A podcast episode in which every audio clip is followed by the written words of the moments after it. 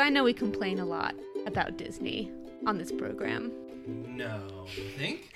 I think sometimes we have very strong opinions about the company in general. Megalomaniac, all consuming behemoth of entertainment that it is. But Oh, oh, I'm the mascot of an evil corporation.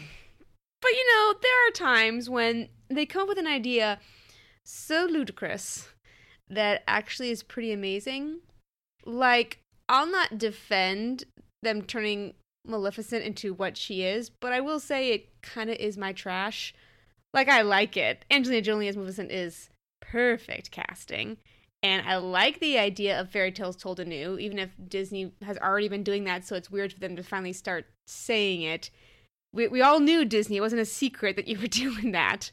But now we have a character who has had little to no appearance since his creation getting his own feature length film. I want you to take three guesses on what it is. Three guesses on what character from the Disney canon you think is finally getting their own movie. Mortimer Mouse. I love that guess. It is not Mortimer Mouse. Okay.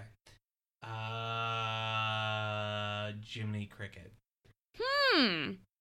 That is also an interesting guess, but Voiced No. by uh, the British dude that is in everything right now. you're in the right sort of way though. Like the time that is the correct time period we're searching through in Disney's canon, way back in the back.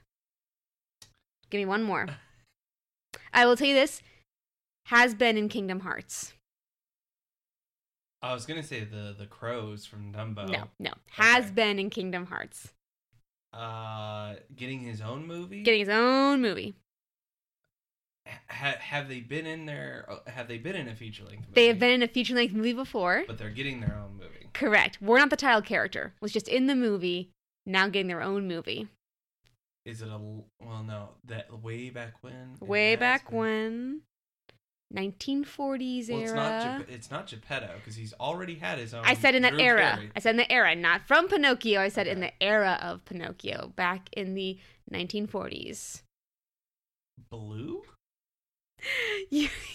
No, Baloo is from Oh no, much longer. TV series. Yes, he also had his own thing. I mean, a character who's Ha ha! Spin it. Chernabog from Fantasia, from Night on Bald Mountain. Oh no! is getting. No! There are reports that he is getting his own feature length do film. That. That's they'll ruin the mystery and the the mystique of of Night on Bald Mountain. I kind of think his appearance in the House of Mouse kind of ruined his mystique. He a literally little bit. pops up and says, "I'm actually quite afraid of the dark," and then, yeah, like you forget that from when the I- villains take I- I- over. I, I guess I did. Yeah. Because I don't remember that. I never saw the House of Villains episode. oh, it's fun. Uh, he also is on Once Upon a Time, so yeah, I know that's still going. the the oh no, Once Upon a Time. I thought you meant um uh the the Christmas the the Mickey like uh. that's Twice Upon a Christmas. No, I meant Upon Christmas or Once. Upon a Time on ABC show. Chernabog's also on that too. Anyway, I like it. I don't know why you hate it. I I I don't. It's it's the same thing with M- Maleficent. It's ruining the mystique behind the character. I think it's a chance to remake the Black Cauldron. Black Cauldron was a flop because it was dark but wasn't being marketed that way. It could have had a great audience in the 80s and it just wasn't sold to the people who would appreciate it. I think doing Chernabog, giving him his own film, would be an interesting move to make here. Again, nice that it's not just a live action remake of an already existing property. We only have 10 minutes of Chernabog to go off of. So we could go so much farther. I don't mean no prequels. Why, I don't want prequels. I just want to like see where mm. he exists in the canon. Why? That's the. I mean, there are so many other stories out there to tell. Then let's give Chernabog a backstory. All right, fine then. You pick a character that has n- has been in a movie but hasn't had their own feature length film. Who deserves it? Tr- truth be told, Jiminy Cricket. That would be an interesting story. Where the fuck did he come from? He has character enough to possibly hold a story. Hell, do Geppetto right, where Drew Carey is not involved. where it's not a creepy like, I little wooden boy that I shall hold and call my son. I mean, there there are, there are other interesting characters in the Disney canon that deserve a backstory besides these villains. Hell, you could still do villain stories if you really want to, but If you want to stick in this Pinocchio land that you've trapped us in, I say the Blue Fairy deserves her own movie. I want her to Oh, be, be subtly pulling the strings behind every enchanted thing that's been happening throughout the Disney canon. are you talking like uh like uh the sorry, the Good Witch, Glinda the Good Witch from Wizard of Oz? How she's the true bad guy? Yeah, so I want the Blue Fairy to be the enchantress who cursed the beast, and uh, the superior officer of the fairy godmother who gives Cinderella her shoes, and Oh. uh, like that, that's what I want. I want like this hierarchy within the Disney pantheon of this is the most powerful character, and I can show And you why. She's the one that like didn't invite Maleficent to the uh, christening. Yes, uh, I think that that would be fun in a twistedistic sort of way to play off the Disney lore. Again, like Disney's getting very meta. This seems a good character to get meta on, and we have so little of her to go off of that it's not like trying to replace Robin Williams as the of a- genie. yeah, she still has enough of a character to kind of work with, whereas it's not Chernabog. Whereas this is like all powerful force that is defeated by a bell. Well, by the by the grace of God, if the the, the animation is anything to go off of. By the grace of God. so, I know who I'd make a movie off of. Who? EU. And you? But I'd make a movie about us. And we're married to the, idea, idea. and that didn't work at all. You want to try it one more time? Uh, no. Let's just say our names and then go go with it. I'm Elizabeth. He's Aaron. We're married to the, idea. You can find us on Facebook at Married to the Idea. You can email us at married to the idea reviews at gmail.com and you can find us on Patreon, patreon.com slash married to the idea if you want to throw that sweet, sweet dosh at us. We are available on SoundCloud and iTunes, and we are in season three. Yes. Yay. We're coming up on the Christmas season, so very, very close, but we had to sneak in one more non Christmas movie before we get into the thick of things. Yes, we have a couple ideas for Christmas, uh, but this one, uh, we both looked at each other. We had an idea of what we were going to do for Thanksgiving.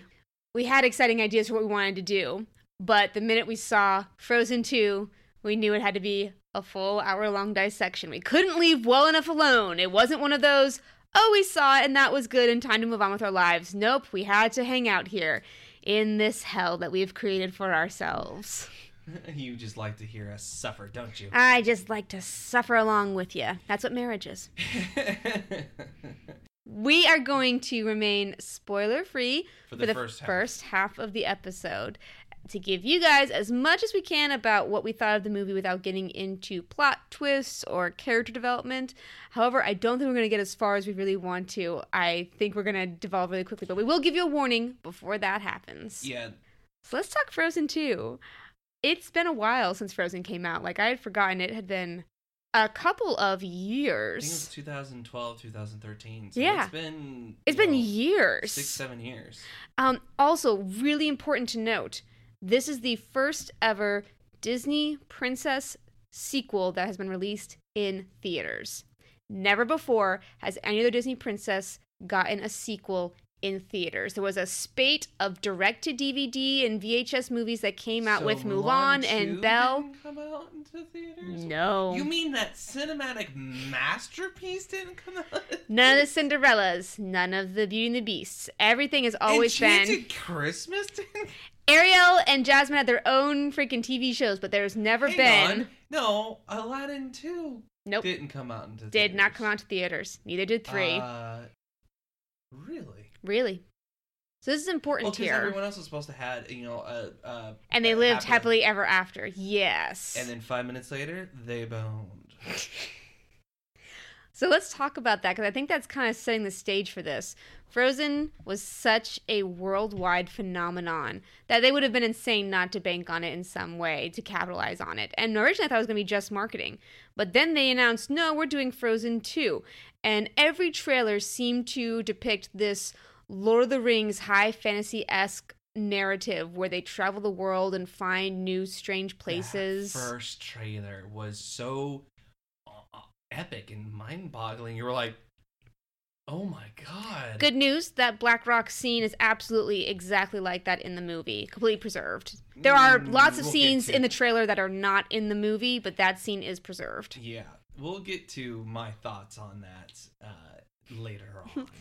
Uh, but we can talk about a couple of things. Uh, as far as plot goes for non spoiler town, there is basically an enchanted forest that Anna and Elsa go explore to discover um, what is trying to reach out to Elsa. She hears a voice all the time talking to her. She has to go figure out what it is. Uh, and Anna comes along with her, along with Kristoff and Sven and Olaf, and they all go to this enchanted Because, forest. Of course they are. Because of course they are. We have a team now, a dynamic fivesome, and they go to this forest to figure things out. There are no let it goes. So good news on that. Bad news is there is one particular four note chorus that your children will be humming for the next six months. So get ready of- for that. Instead of it being an entire song, it's just one uh musical sting. It's a sting. I was in my hmm, first grade class teaching my first graders. We're working on our hand turkeys, and I say, "So did anyone go see Frozen 2?" And six girls immediately go and say, "Ah!" Except they're all first graders, so it's all off key and and tonal and adorable. And then one, one poor kid goes in the back. And that kid is my hero. So you will hear that sting again and again ad nauseum, but I don't think that one will have the same lasting power as Let It Go.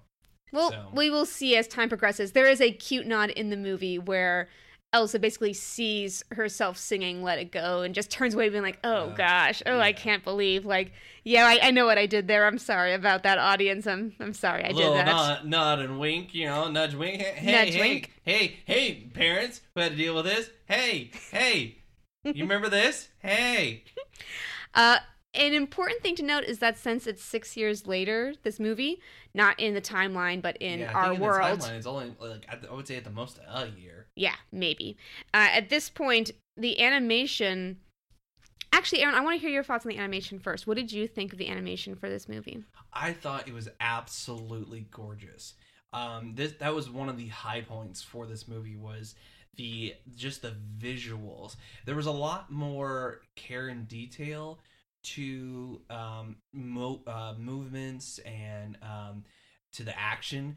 The first movie, the animation was was good, but I felt like it this the entire movie was a little bit more balanced overall. Like everything had kind of a, a you know a B overall rating you know like including the animation and you know the animation was still gorgeous the snow looked like snow you know the her dress when she transformed looked gorgeous you know all of that stuff it would, had great comedic str- uh, squash and stretch um you know olaf getting impaled. It didn't look harmful. It looked like you know uh, ice go- going through a piece of snow.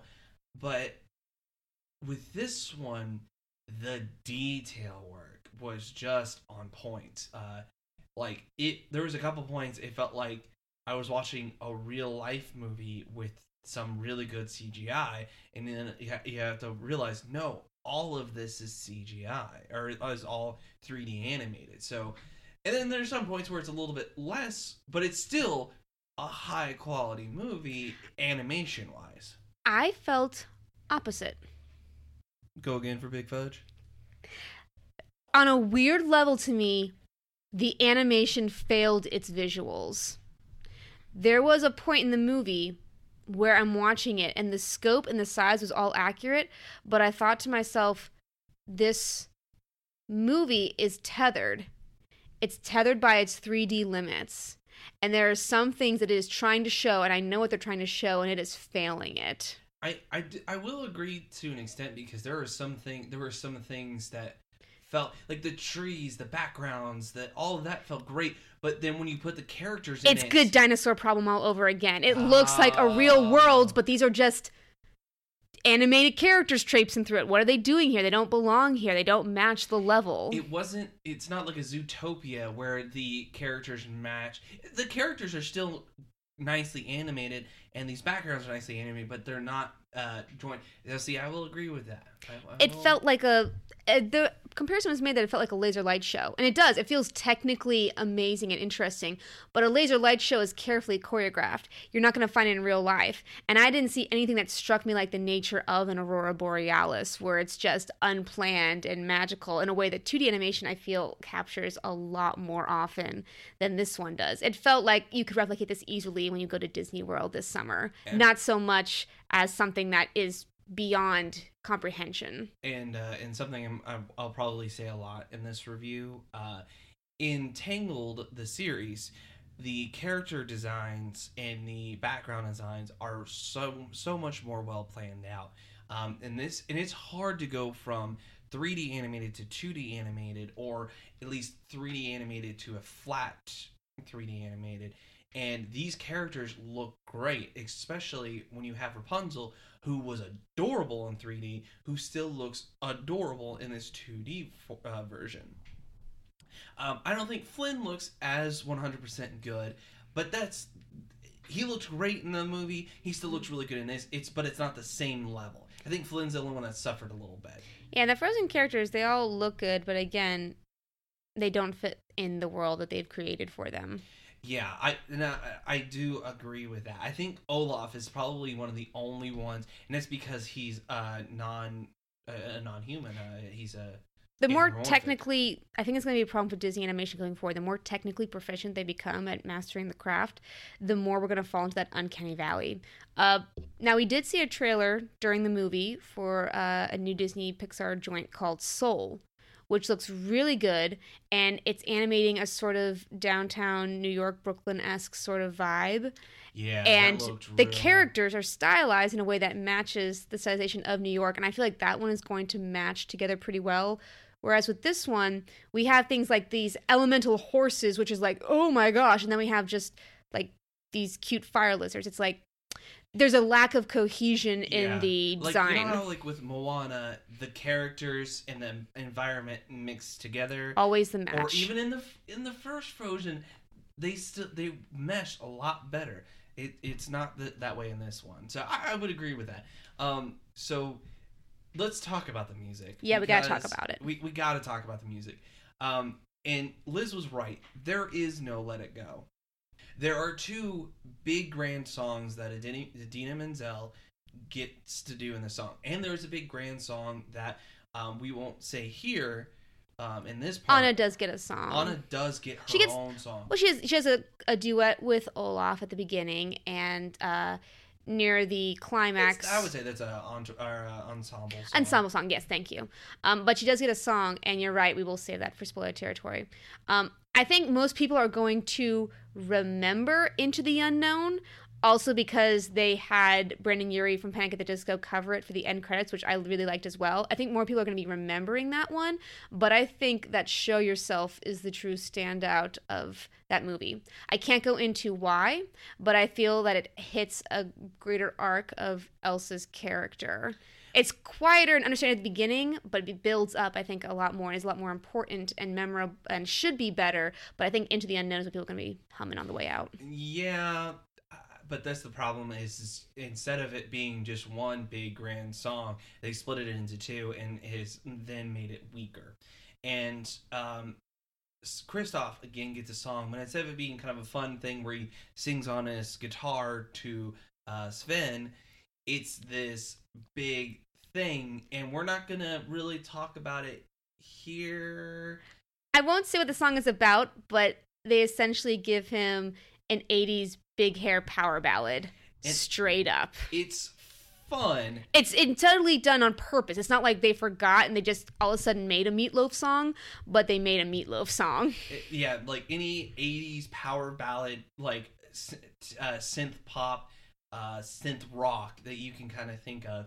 They kind of mix it all together, and it's fun. It's so fun. but it Doesn't belong here. Exactly. What is it doing here? It belongs more in like the Lego Movie or uh, like a, a more silly Disney movie. Now, don't get me wrong, this movie is silly at times, but it's still grounded for a movie about a girl with or a woman with ice powers in reality, or the the the performances by Idina Menzel and uh, Kristen Bell are a lot more grounded, which is so weird because it's Kristen Bell.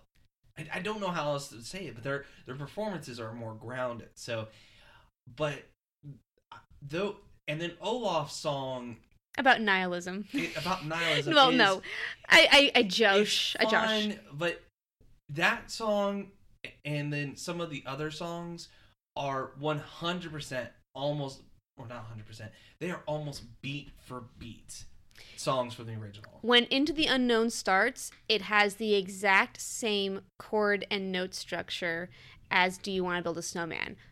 For the first five seconds, I thought it was Do You Want to Build a Snowman. It was so strange. And the rest of the song sounds nothing like Do You Want to Build a Snowman in any way, but they start out with the same notes. It feels like the entire movie is trying to build a call and response to this uh, four note ah that continues from uh, the singer Aurora. She's kind of like this voice that keeps talking to Elsa, and they weave that note structure into most of the songs to like kind of it's supposed to be a theme like the Opera has da na na na na and you can hear that in other parts of the songs. Even in the nice songs they continue to like weave it in. It's there should be lyrical and note similarities within your musical. A, a, uh, a, a overture sting which i mean makes sense. That's a it's, it's a smart way to do that. Or you know try maybe a callback to you know broadway musicals of old. But it felt like they tried too hard to show yeah we know about the music from the original. Yeah we're trying to but they're like they're grasping onto the past without letting go. And but all pun not intended uh, but also trying to reach for something new. But they're they're they're weighted by the original stuff. They I liked this new ethereal sort of sound they were going for at the beginning. Like, Yes. yeah, but then each song sounded like it was remembering a previous song instead of just being its own thing. exactly, and that was something that the original movie or the first movie had the advantage of. We weren't trying to compare it to anything, or at least not in this sense. And in this one, we're always going to compare a solo Idina or solo Elsa song to Let It Go. Like, you can look at For the First Time in Forever and Let It Go and think that they come from the same movie. They sound like they're made by the same person with the same ideas, even though they're two totally different singers with totally different styles. They both have that same thematic structure.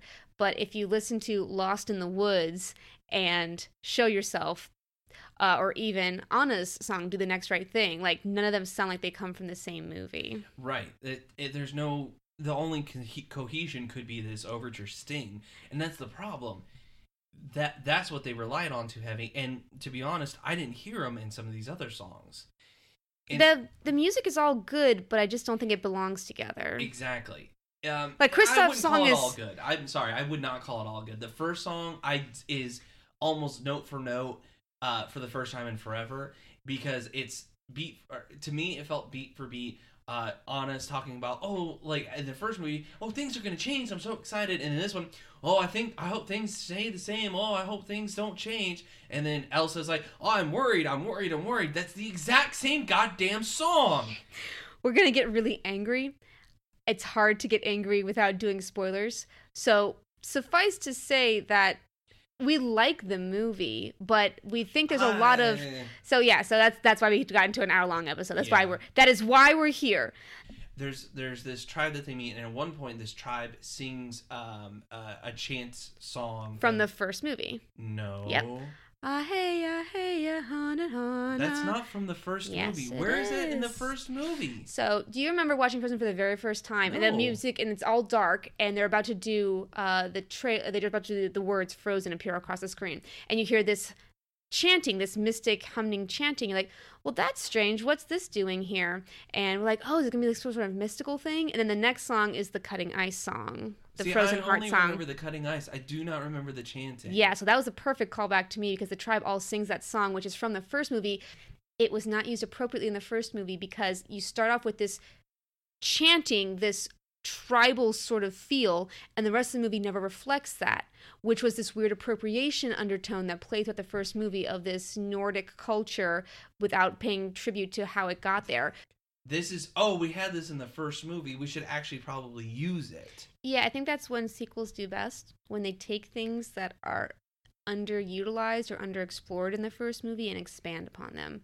That to me is a good turn.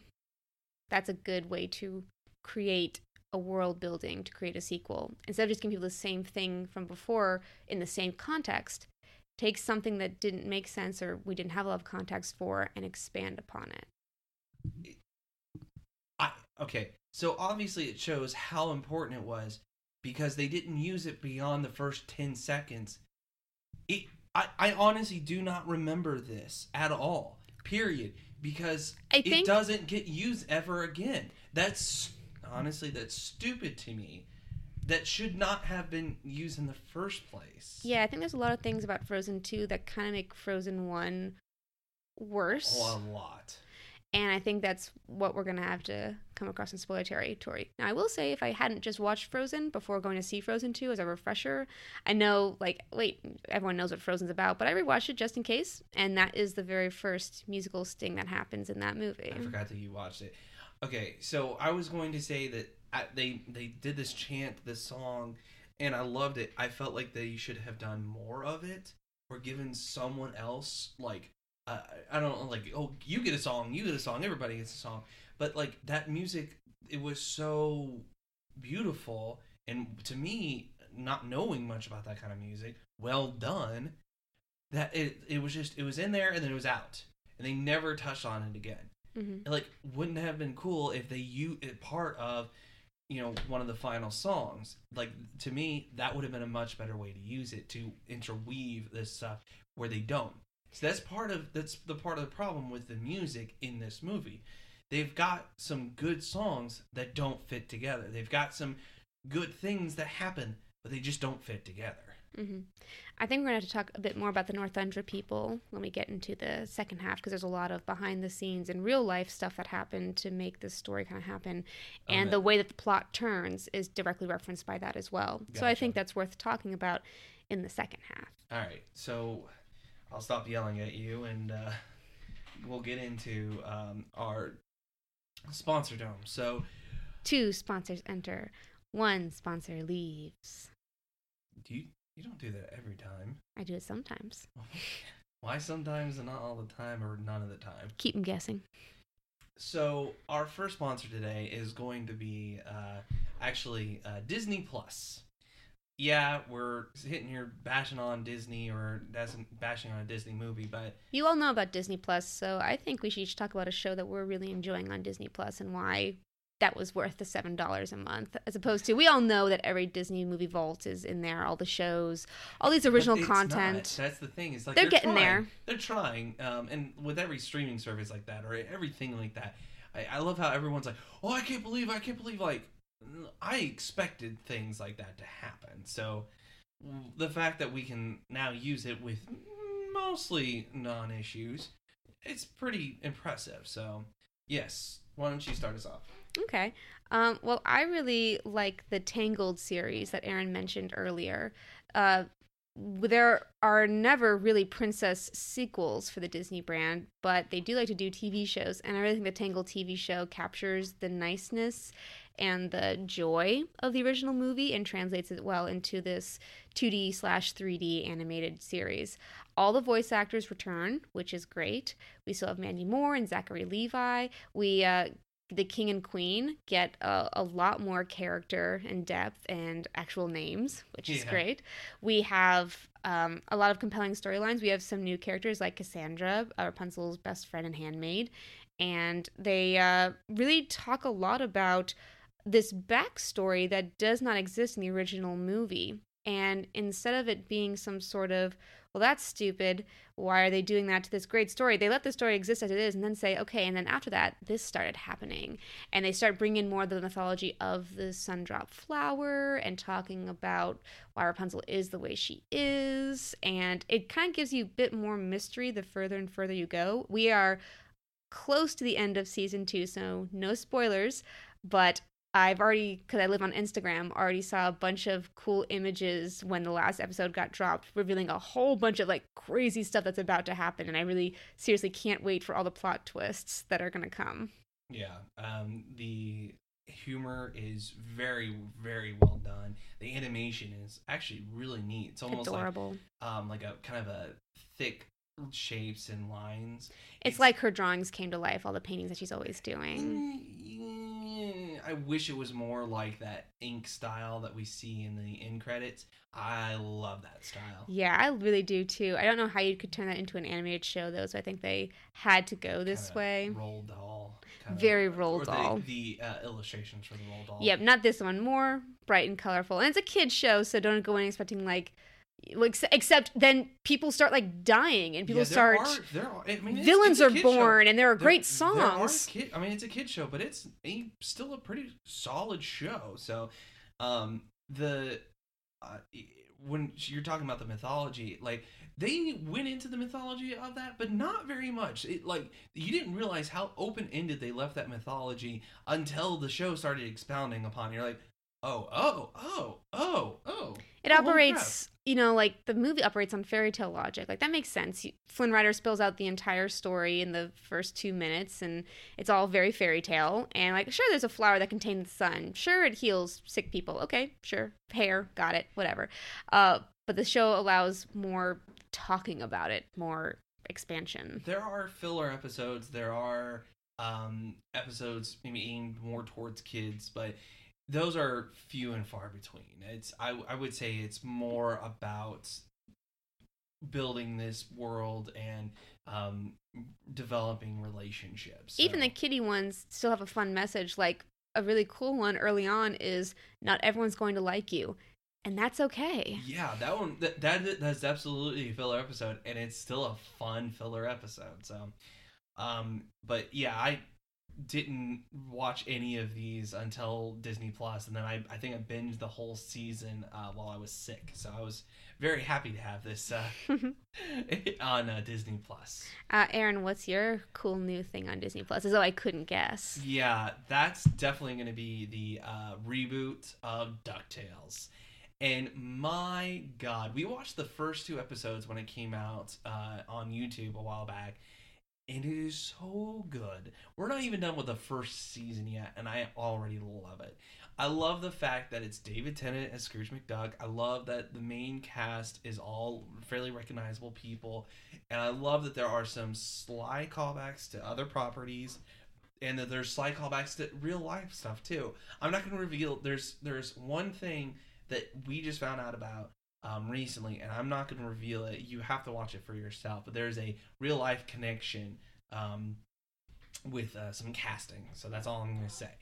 Uh, but I I have been enjoying it. We I think we're uh episode 10 or 11 on the first season so but the animation is well done and the humor the humor is top notch so um it is definitely taken a property that wasn't like bad by any means but like was definitely dated um when you go back and watch it and you're like oh holy shit they made this so cool. Uh and especially like when because we, watched the the the two part premiere if you will. It's two parts but not really two parts. It's just the first two episodes.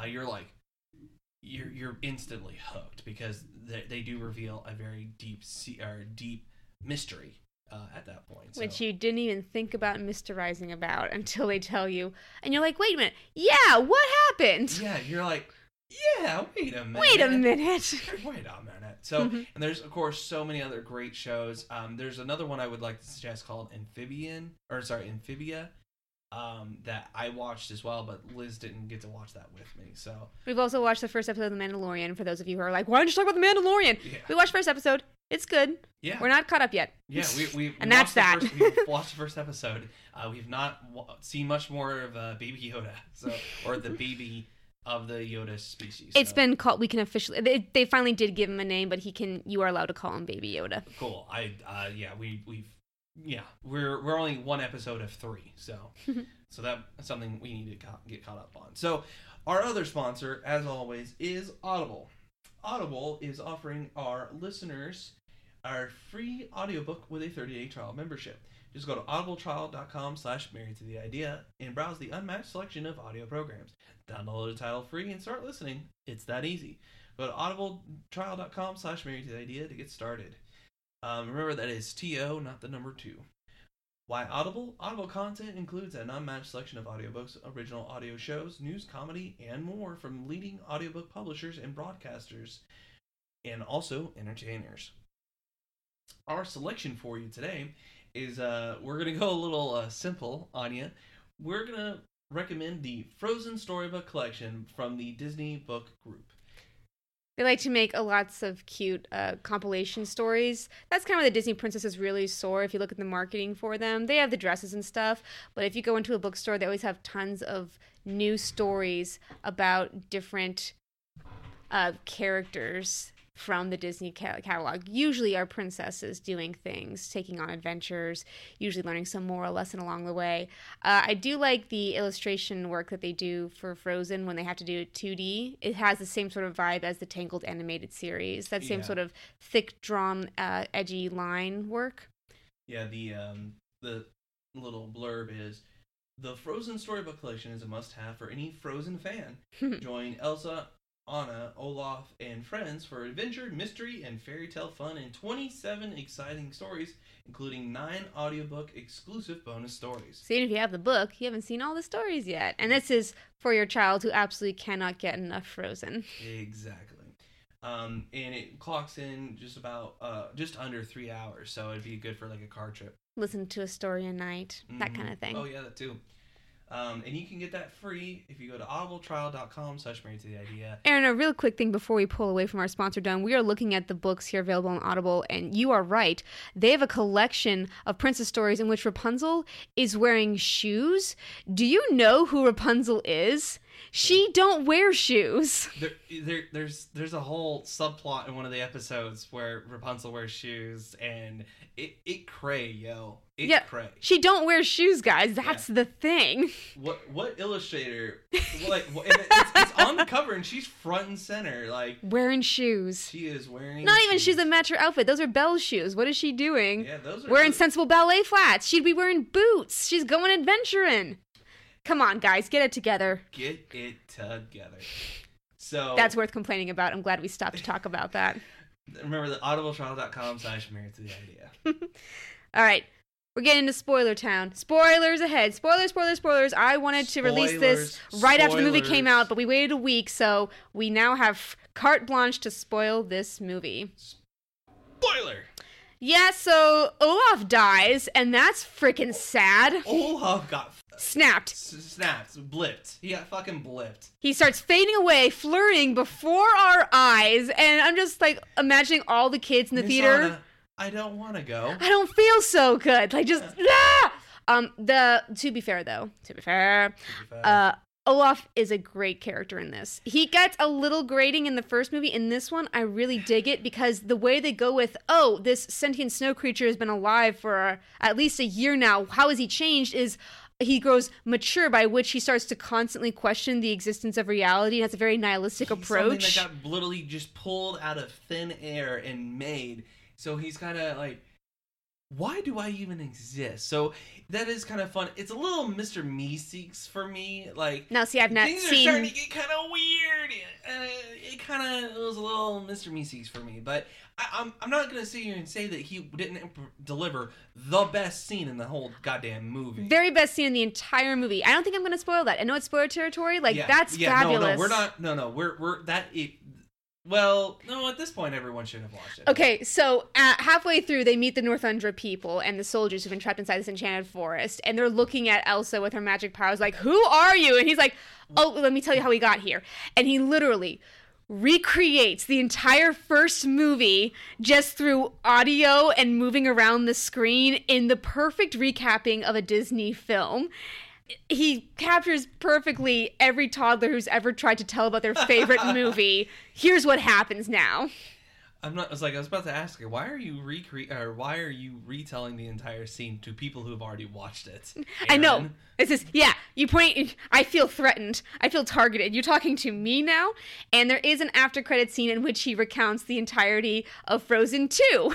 So if you want to stay was- behind and watch him do that as well, Yeah, that was fun. just the, the- Josh Gad has some wonderful delivery in this, and the animation is superb because the kids were having a freaking ball. Olaf gets separated in the forest and he's walking around, and every once in a while something weird will happen, and like his entire body will turn in this fabulous way where he just like, huh.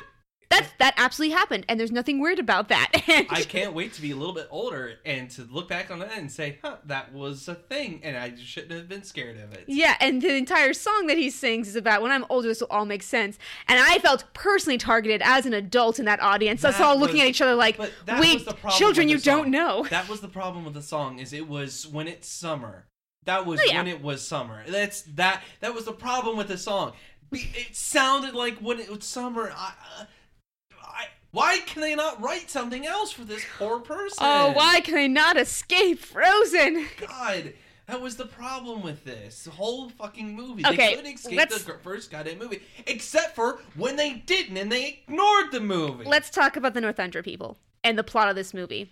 Uh, first off, Disney has. mean revisionist history and whitewashing. Uh, yeah, so uh, Disney actually was in talks with indigenous northern tribes to make sure that they respectfully depicted them because they are a major part of this story arc.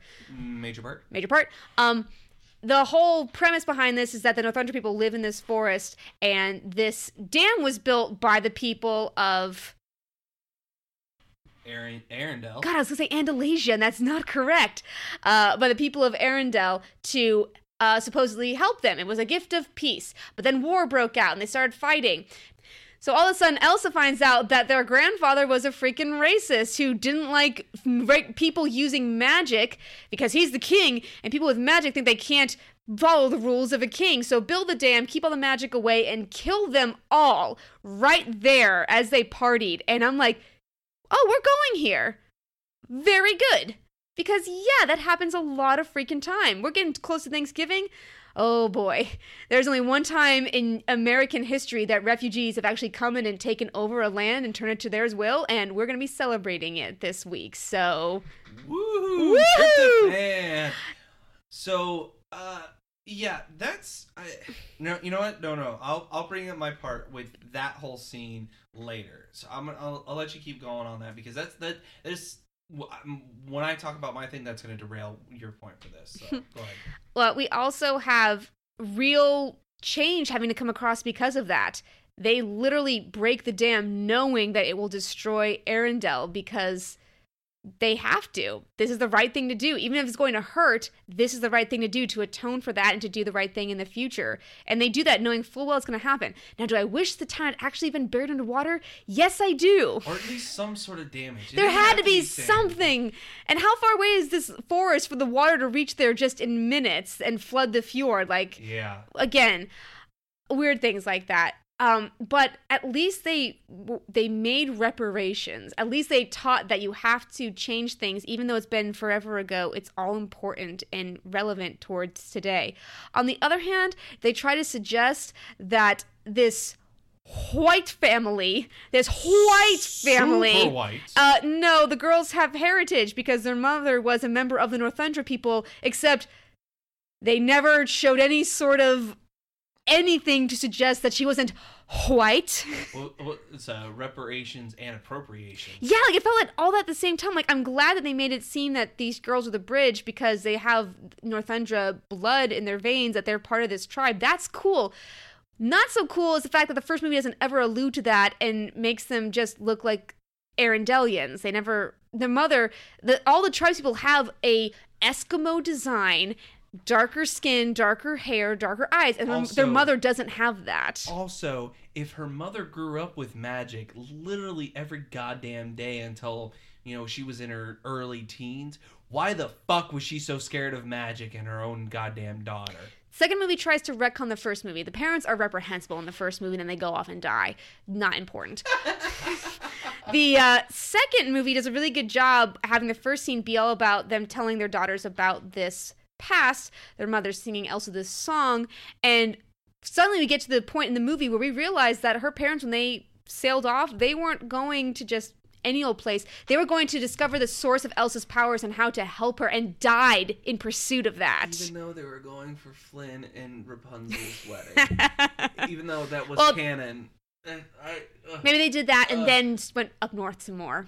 that that's true. We don't know if it was on their way back from the wedding or if it was to the wedding. So we, that is true. I Our- will, I will say that. If we were following our Disney headcanon, they would have revealed that the rock trolls are the ultimate villains, that Hans had been brainwashed, and Oh, boy, fucking okay. I would have loved that movie. The rock trolls are the new goddamn Lotso hugs for me. Are are in the same category. to be hugs. clear, the movies never indicate in any way that the rock trolls are villains in any way. fucking are. Aaron and I have watched enough deep state conspiracy theories to think that yeah, the rock trolls did a really crappy job. If the, if, if this was their true intentions as stated in the film, they did a really bad job of it. You will be. Uh, you will be destroyed by fear. So allow me to Scare you. afraid. Like, and then hey, let's send the two reigning powers away from the kingdom to go deal with this problem. that might kill them. And then you know what? Grand Pabbie Troll will be in charge of everything. Arendelle is ours. Whether you think the trolls are secretly evil or just annoying, they are a very small part Oh, in this are- film. They are the, Bits. They are the worst part of Frozen. Bits and they're gone. Yeah, they are the worst part of Frozen. Um, and So, okay, I know you have a point, another bad point. I want to say some good things about the movie. Because there are some good things about this movie before we get too negative and down a dark and winding path that we cannot follow or we will drown. Um, I Uh. really, I really, really like the music. Again, it doesn't collect together, but I really love Into the Unknown. I love that Elsa has finally everything that she ever thought she would want, but she wants something more. She feels an emptiness in her life and she doesn't blame the people around her for that. She realizes she has to go figure out what her purpose is. she feels like she has everything that she would have ever wanted, but she realized it wasn't. And I, and I and I can understand that. And her It's not a- family sup- not a and her sister supports her. Her sister, her beautiful structure, follows her. And even when she's scared for her, and even when they're fighting, they both care about each other. The whole crux of this is that Anna is always following Elsa, and she never feels bad about it, but she always wants to do things with Elsa, even though Elsa is terrified that Anna's gonna get hurt because she doesn't have magic powers. And there's something really beautiful about this sister connection that I really enjoy. And I really like that they both have different paths they follow, and that it's Anna ultimately who saves the day just through her own, like, just persistence and determination until Elsa rides back in on a magic water horse as an ex machina to save their town. Like, and that was not, no one knew that was going to happen. Yeah, I So there's something really great about Into the Unknown. There's something really awesome about Elsa getting to sing a duet with her mother, realizing the thing that she's been searching for all along is her and she has everything she needs. And there's this beautiful water has memory motif going on throughout the entire thing about how you can remember things because the water remembers it and you get to see the past that way. And then Anna, having just had Olaf die in her arms, which means Elsa is dead somewhere far away, sings a song about depression, and it is the most true thing I have ever heard in my entire life. that is probably the best song in the whole movie. I, would absolutely agree with that. And that's the one that's probably the best woven into the story. The problem is that's the only one. The other songs aren't as well. Eh, I'll I'll say into the unknown and reveal yourself are, but they're not at the same time. They're they're not as strong as um, do the next right thing. Do the Next Right Thing isn't a pop song in disguise. Exactly. It's a musical number. exactly. Character sings feelings, has to happen. Um, it's it's incredible because the whole crux of the song and of Anna's path is that I was oh, I was moving forward because you were ahead of me, and now that you're gone, I can't move. I am succumbing. I am falling. There's nothing I can do. All I have is this very small voice inside that says, just do the next right thing. I can't look too far ahead. I can't even pretend that I'm going to survive beyond this, emotionally, physically, whatever, but I can make this one choice right here to do the next right thing. Yeah, it's and that was one of the strongest things for this movie is that the characters themselves, the acting from Kristen Bell and Idina Menzel is incredibly strong. but there's a lot of weakness that they have to make up for. It's like when you have a really, really good quarterback, but a terrible offensive line. They weaken Anna's storyline, I think, with Kristoff's many attempted marriage proposals. One, do not uh, attempt to propose marriage on the middle of a dangerous quest. That's just not the time to do it. Secondly, by never addressing that what she did with Hans was too fast by never addressing the problem of falling in love with someone you just met and thinking you're going to marry them without ever saying perhaps that was the reason that she didn't want to marry Kristoff right away. Perhaps she was afraid of marriage now because she did love someone with all her heart and they betrayed her. That's never ever a character study that they delve into with her. So are, are we allowed to talk about like the bad stuff now? Yeah. Okay. Why the fuck was that a thing? Why was Kristoff trying to propose to Anna? I don't thing? know. Or like trying and failing? And then why the fuck was Anna constantly interrupting Kristoff a thing? Now, if it was like a whole thing where like how her and Hans finished each other's sandwiches, like if it, if it was a callback to that, it was a very, very, very bad callback because it was awful. It was annoying as shit.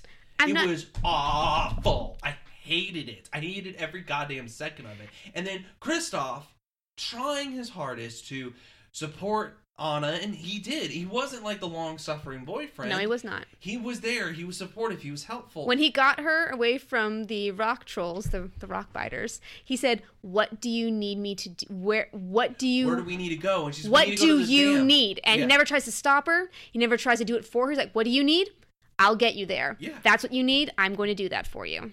Yeah, like and he helps uh, Sven get the reindeer. It's not like oh I'm the man so I must help. He's like no I know where I need to help or I, tell me where I need to go and I'll go. It's it's not like I'm the man so I have to help in these areas. It's it, it, it's it's good that it's not a toxic masculinity, but it's still a stupid character choice. The multiple marriage proposals really wreck his character in a way that I'm not comfortable with. He's like in the first movie, he was this independent dude who literally was out in snowstorms and slept in barns because he didn't care. Now, I'm not saying, oh, the guy because he's with a woman now or with Anna now that he's lost all his character, or his personality. He still has the same personality, but it's like it's it's a hugely drastic change.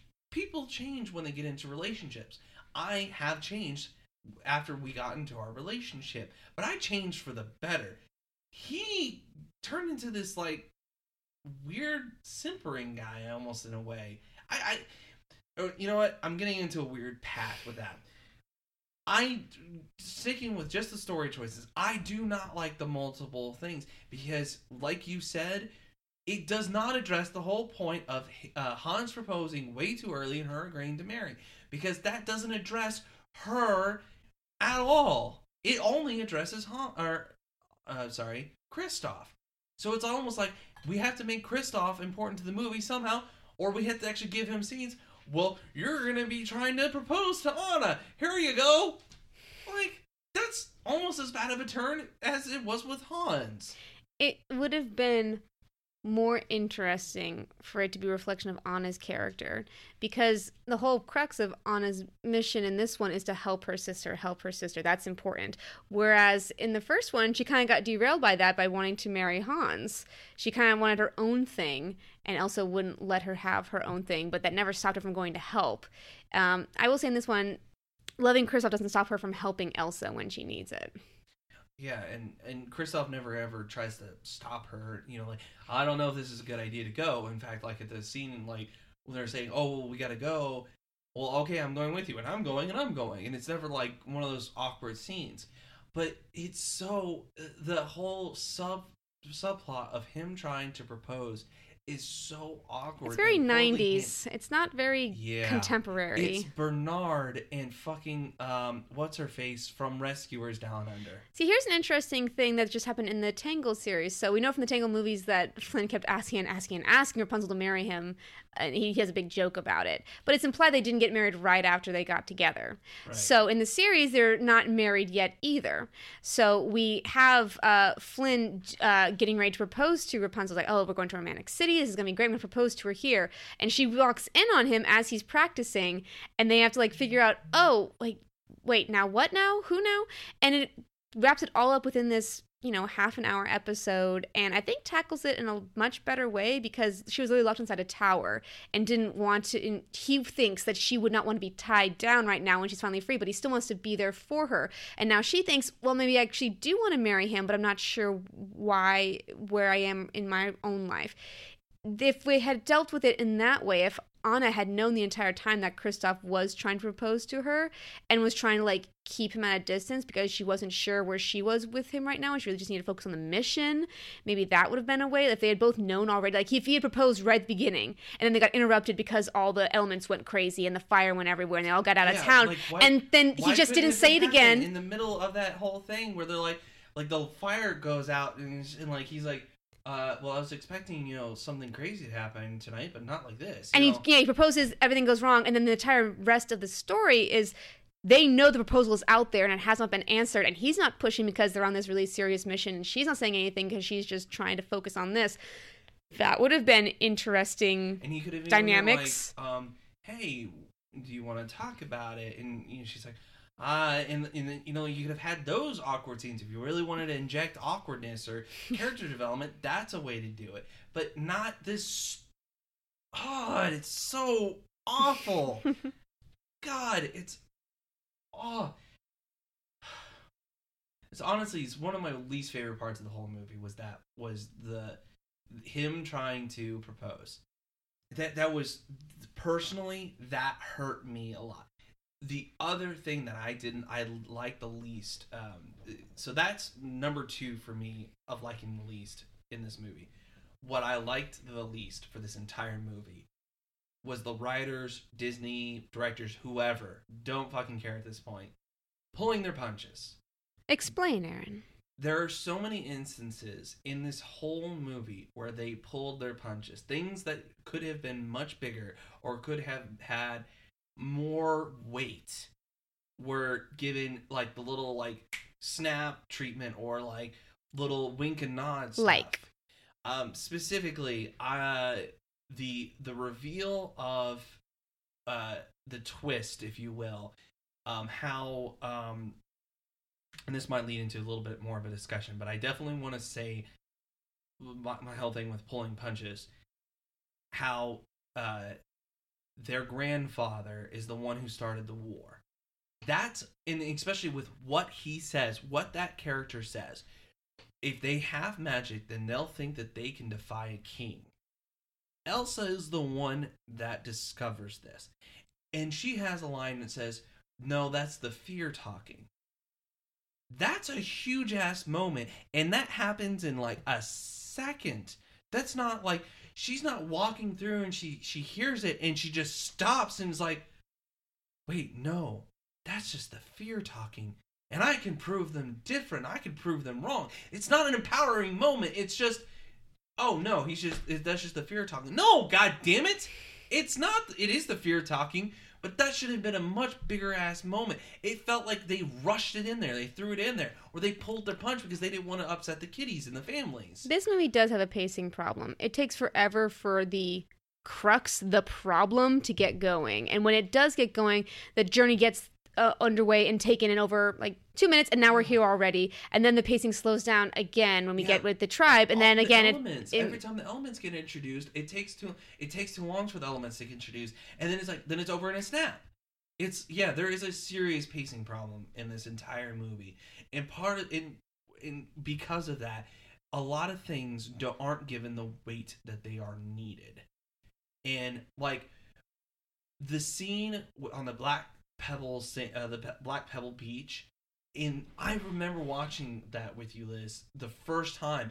And there's there's wait there is there's like i'm glued to this screen. I why is she trying to go into this ocean? She's pumping herself up to go into this. Why why? Fucking why? I want to know.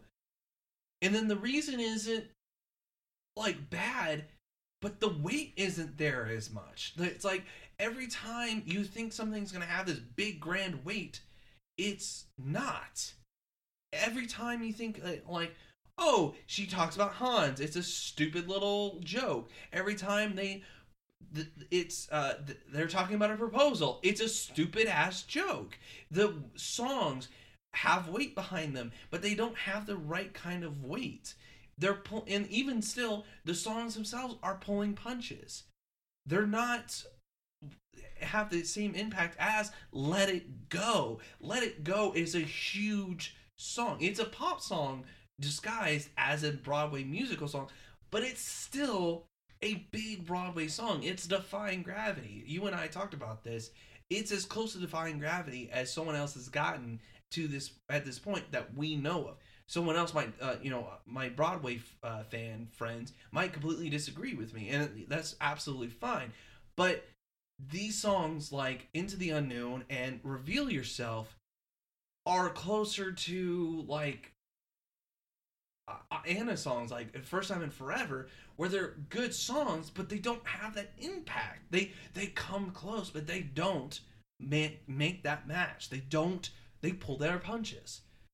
Anna's or excuse me, Anna's song is the one that comes the closest. I would say that is the strongest damn song because of how it's sung, because of the emotional weight, because of how it's shot. But even still, how it's shot is not done really that well either. But I'll forgive it a little bit. It's it, there's there's there's so many opportunities that are wasted with this movie. The biggest one that threw me for a loop and pissed me off is the opportunity because they have this this movie where they are world building. They have this northern tribe. They have this other area that they go and explore. These That- elemental creatures. Yes. They ask, "Oh, other people use magic like Elsa?" No, they just take advantage of these elemental creatures. Why the actual fuck would they do? And and you are literally saying to yourselves that no, only the rock trolls and these elemental creatures and Elsa currently are the ones that use magic. You're writing yourselves into a goddamn corner. Well, or saying that this dad doesn't know anything, which which is also true. I think at this point we went into this not even thinking about the possibility that there's going to be a third movie. But now that it's been, now that the idea has floated past me, I can't ignore it. Yeah, It's gonna happen. there is going to be a third movie because this movie doesn't feel like a. It feels like the problem was addressed, but it doesn't feel like a complete whole of a story. It feels like we've now set up both of the women as queens of their own domain, but that's not really what the movie was looking for. The movie, the movie's crux, the the plot point that needed to get fixed is Elsa feels like something is calling her, and Anna wants to help her, but You it was know never that. This- I'm sorry. Yeah, go ahead. Go ahead. You know what this? You know what this overall story was? What? It was like a, a children's show, thirty minute episode that got stretched into a two hour long movie. It wasn't a true conflict. There were yeah. That's that leads into my uh, problem. Not my problem. Disney's problem. They got a villain problem. It's been a really long time since we've had a good Disney villain. And I'm not saying that the Disney villain is essential to the story. Inside Out doesn't have a villain. No. Uh, most Pixar films do not have a villain, but the Disney pantheon is known for creating wonderful antagonists. Hans, even if with whichever theory you believe, whether he really did just not love Anna and wanted to take the kingdom, or whether was he was brainwashed. brainwashed by magic trolls, he's not a compelling villain because his actions don't ever reflect that until the turn. He's made to twist the audience. He's not made to be a com- compelling character all on his own. Now we have their grandfather who struck down this tribe and caused this problem to appear. That's a past event. There's no person to fight against to create this urgency of, hey, we have to fix this thing. They even say it like, if the problem was we can't let the dam break because everyone is in Arendelle, but they even like waved away with a hand, like, oh, everyone already left the town, so it's okay. It's kind of like saying, it's okay, Metropolis got evacuated before Superman had his fight, so it's okay. No one's actually to get hurt in this one. Like, isn't that just a little too perfect? Doesn't it just make it a little too easy then? If your hero literally only has to just destroy a town with no one in it, does it not feel a little bit easier of a choice to make? Exactly. It's one. It's I- and I, I'm not trying to call out My Little Pony like the new show because I've heard the new show actually deals with some deal, deeper things, but it's like like it's one of those shows where everything is wrapped up nicely in a bow in 30 minutes or you, even an hour. But like it's it's one of those things where things happen, but then things don't happen.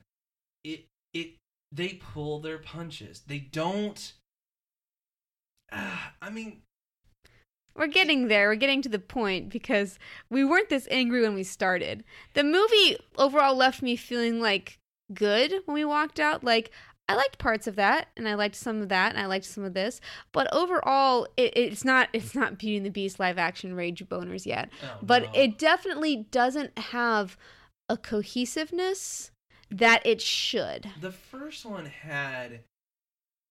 I I, I, wa- I want to say like even the first one has a de- like it has a detour like it definitely goes out of its way with the rock trolls which are the worst part of it but Ugh.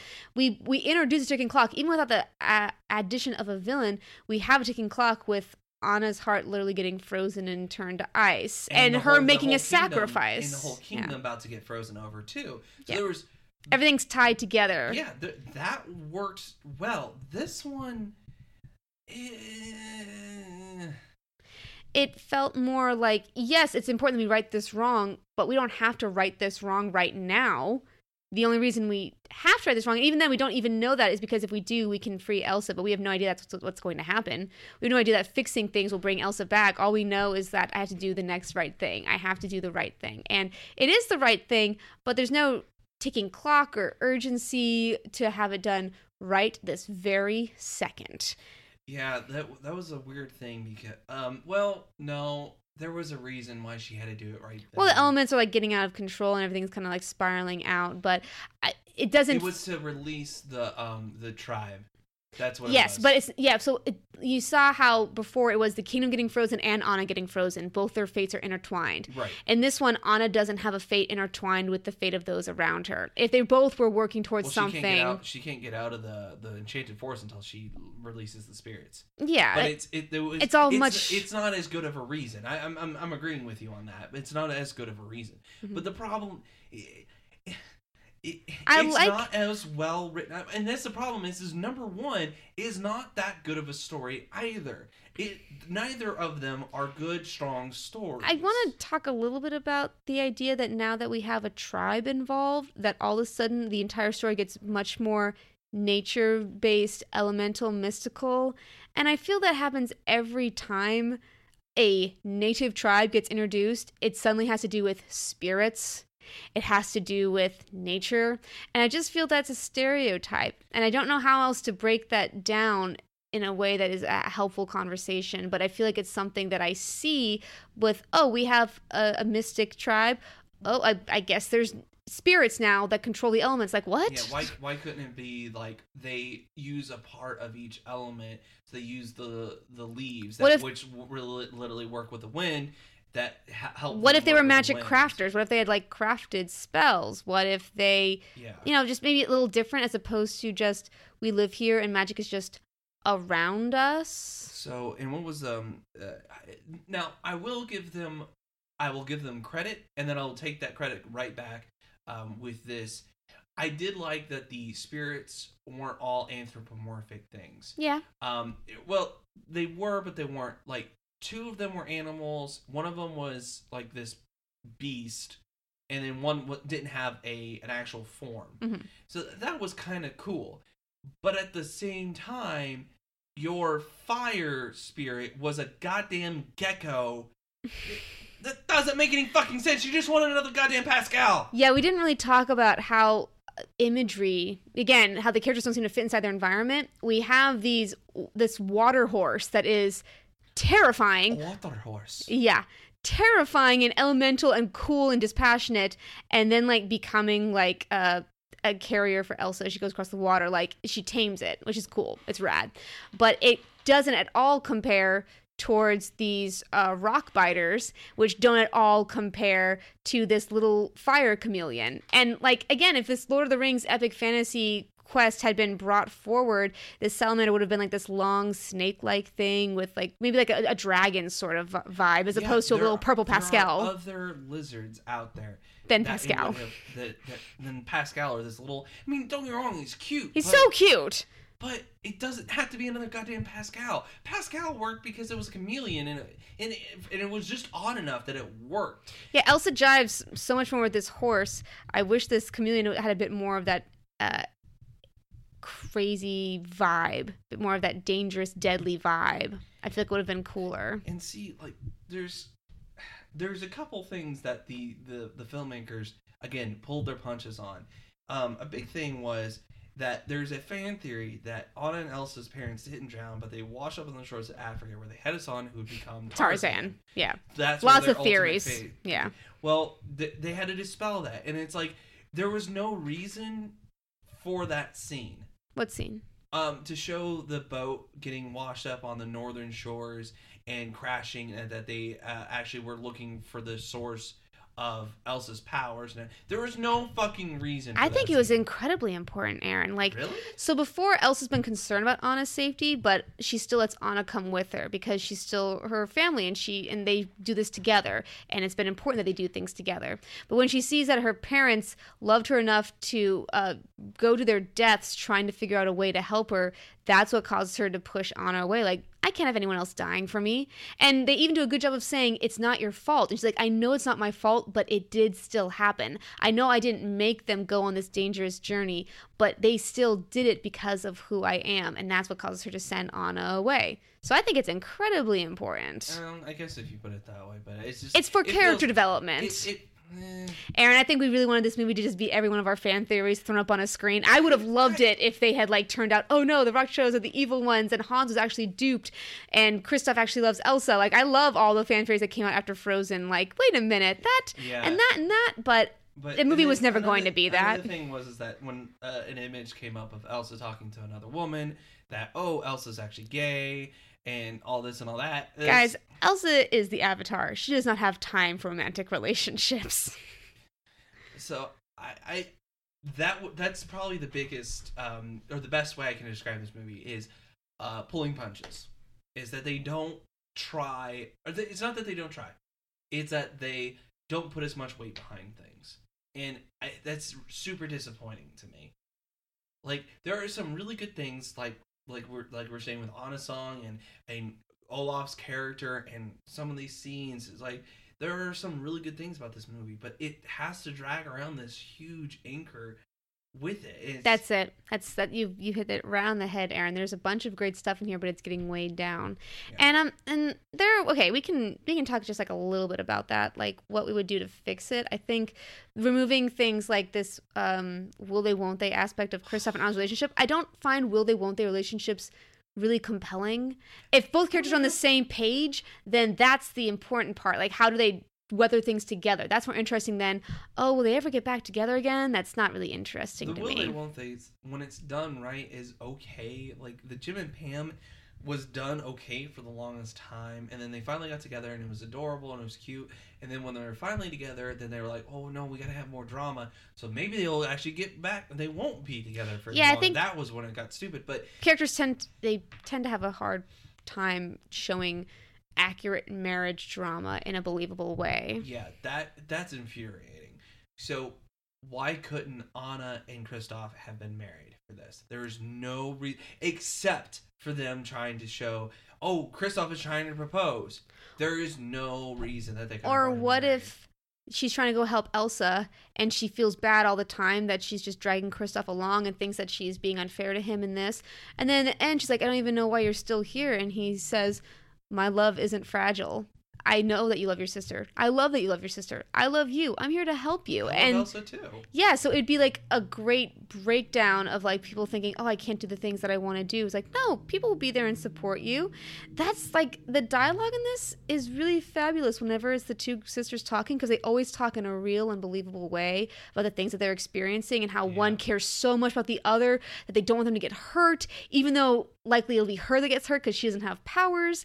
It's it's so remarkably believable. And, And, no that- that's the biggest disappointment of this whole movie. in the first one, they always talked around each other, hmm and in the second one, they talked to each other. Yeah. The biggest disappointment of this movie is that Anna doesn't get powers. Nope, that's not relevant to the discussion. It's very important that Anna doesn't have powers. I disagree, but I, I, I mean, I'm not. It, If it doesn't s- ruin the movie. It's just a disappointment. Let us walk out of nowhere. I was not planning this. Let us turn sharply into feminism corner because it is extremely important that Anna does not get powers. I understand that it seems unfair that only one kid gets powers and one kid does not. Uh, they explain it by being it's the bridge, one Uh, human, one magic. That is so fucking tacked on. but that's I- not the point. The point that is that so goddamn tacked on. the point is that even without powers, Anna perseveres and creates actual physical change in the world. It's like saying, "Oh, I can't fly, so I can't do In- anything." In only this movie, really. I mean, like she's she's a nice and personable person, but in the first movie, she wasn't person who was like trying to help. She was just there, and it's not her fault. I mean, I'm not. It's that's just unfortunately the position she was in. In this movie, she does start to do that Be her own person. because she's allowed to be her own person in this movie or uh, rather the queen or everyone else allows her to actually do that so you want to be all about feminism she's not allowed to be anything else but now she does. Eh, to an extent It- like when she she's allowed to go on this mission and she's allowed to do this She's not allowed. She says, I'm going. There's never any doubt that she's going or not. In the first movie, she says, I'm leaving to go find Anna. I'm, I am. Oh yeah no you got Yeah, she has complete agency in the first one, too. It's how she chooses to use her agency that I think perhaps draws what the crux of this one, which is, I'm here to help Elsa. Eventually, she has Well, to she help does that in the first herself. Yeah, so eventually she has to help herself. Even when no one else is around, I, I have to be enough for me. I have to make it on my own. Even when nothing else matters and it's all dead, I have to do it. I have to move on. i It's very important that she is her own character and that regardless of whether she has powers or not, she is an important and contributing character. I thought that um, the other four of them were gonna like somehow channel the powers for a little bit. The other four elements. I thought that would have been really cool. I was thinking about that. I was trying to think, you know, Elsa has ice powers, um, and all these And other how- things have a power. ice- Ugh. Ugh, that frustrates the shit out of me. How does ice connect the four? Mm, Yeah. mm, mm. They- Nope. Yeah, the messages are all good, but they're not fit into the correct story arc. I like it if she had learned it wasn't just ice. There were other magic users and she happened to be the strongest user of them all, then that would make sense.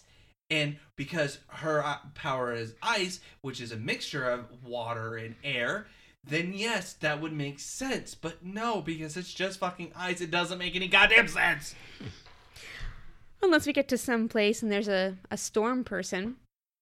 There's a storm lord that she has to go defeat with her What- powers of that- nature. that's the problem with when you when you deal with elements like this. Avatar does it the goddamn best because they can still mix the element uses element usages together. Where you have people who can wield lightning, but it takes practice, and you can have people who use swamp areas, but that's because they're waterbenders and they use the water and the vines and shit like that.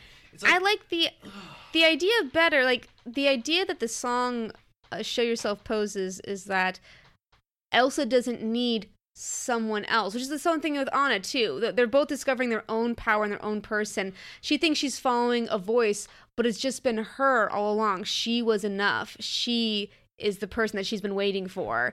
And there's a great power in that because she's her own queen. But the story does not reflect that exactly. it's the the song is saying one thing the story is saying another thing and it's so strange for that to happen because i really like this idea that elsa is like perhaps even like this time traveler she can touch water and feel the memories See, that when they- exist when they first got into the Enchanted Forest and they saw everybody, I thought they went back into time. I'm like, ooh, that's an interesting twist. yeah like it was it was trapped in time Yeah, that Very- would have been that would have been that was really very cool. adventure zone of you i like that Yeah, I was like, oh, it's like again pulling their punches. there's a lot of ideas set up if it's truly is just a second in a th- trilogy if they're th- getting a lot of things see set where up They're gonna go because they've not set up that other people can use magic. They've not set up anything else. They've not set up warring kingdoms. They've not set up anything else. Where the fuck are they gonna go? They didn't set anything up in the first movie for a second movie. And I thought with this like maybe that they're gonna go and explore and do this and do that. No, all they've done is made Anna a queen and made Elsa a queen as well and rooted them to their spots. That's it. They've not done anything else. No. This movie is garbage. Hi, I hate it. Thanks. Aaron. I'm I'm sorry. It's, it's- it's garbage in in the ways that they think it's a good movie as is, and it's not. It No. needed some heavy editing Yeah, I think the movie we can't say it's or the story. Sorry. yeah, we can't say the movie's garbo because there are a lot of good parts that would be great.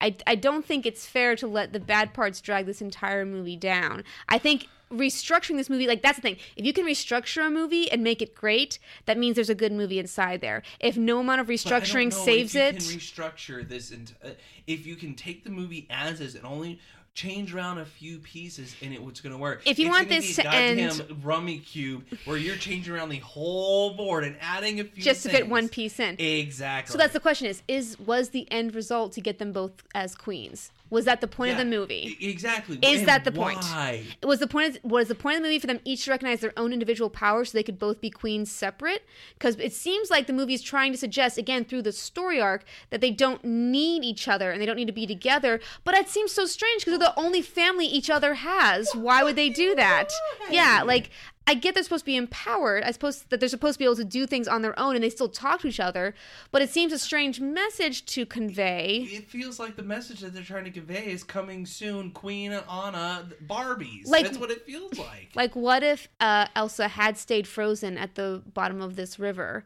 And yes, And Anna that's had- where I thought they were going, and that she was gonna have to go and find her. So Anna breaks the dam and like she's crying at the end of this and she's like, I did the right thing, but you know, like I have to save my sister. I don't know how, but I have to. What if they mount an expedition and they figure out that Elsa has to remove exactly that, but but no, they can't because all the families and all the kiddies would be so fucking pissed because Disney probably wouldn't let them, and they had to pull their punches. It depends what the arc is. Frozen two colon pulling punches.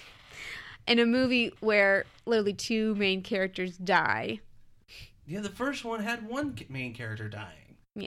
and then brought back to life with a with a unique version of love or true love like an act of true love that was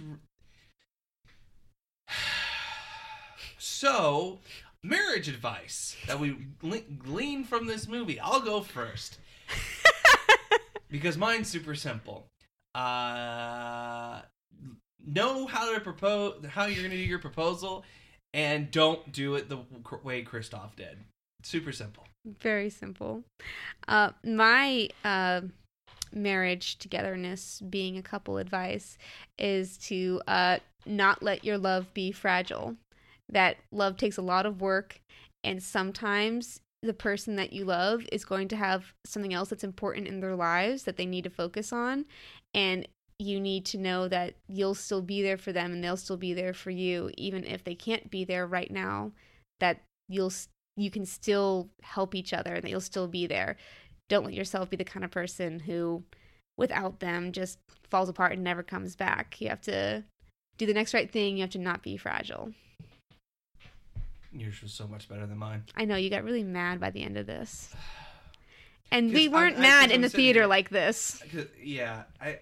Because the, The more I we think- talk, the more I talk, the more I think about it, and the more I read IMDb reviews, like, like don't listen to other people. It- It's it's really good. It, it's good, You're- you're- but you're it's letting- lacking. you're you're letting the glitter outshine the poop that it's on.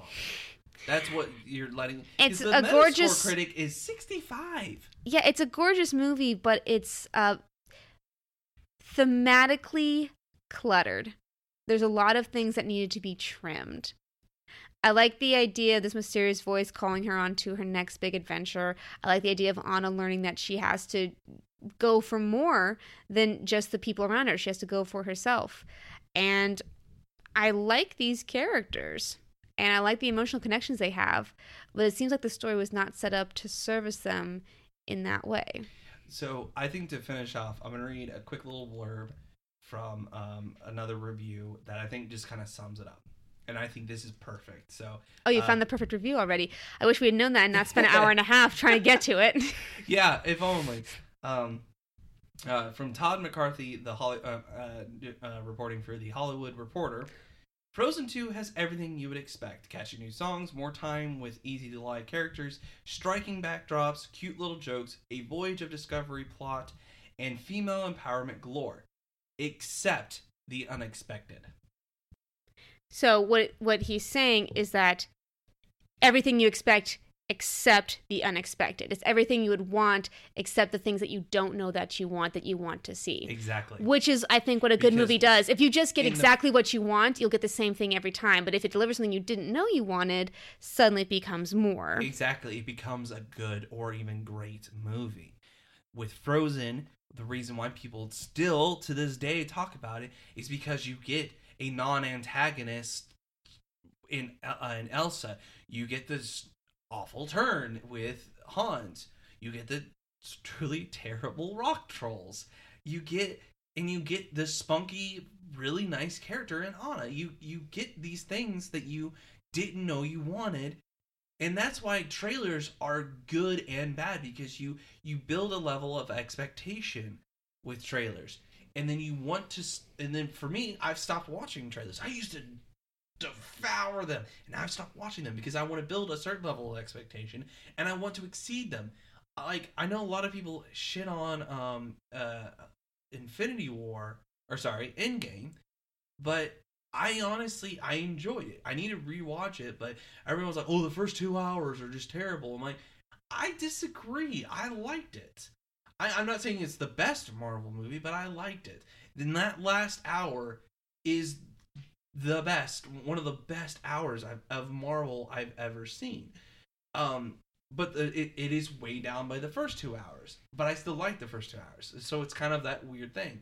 I am not ignoring the poop underneath the glitter, but I don't see it as much of poop. I see it more as stale bread.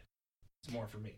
Yeah, and Endgame gave you what you wanted, but the things that gave you that you didn't know that you wanted, it, you didn't want that either. Yeah, a bit. And with, but like with- time travel. and Eh, uh, you- yeah. Fro- Frozen 2 doesn't give you anything that you didn't know you wanted, or if it does, it's small and it's not very wanted. there is a path this movie could have taken. I'm not sure if it's better or worse. But the original story, the fairy tale that languished in Disney development hell as they try to figure out what to do with it, the Snow Queen was the villain. Yeah. She was the magic user and therefore the bad guy. So Let It Go is what changed her from um, antagonist to protagonist. So in the second movie, we could have had Elsa turning to her powers and not having them overwhelm her, but her just diving into them even fuller, trying to understand where this is taking her. She's on this quest. She leads this. She starts this.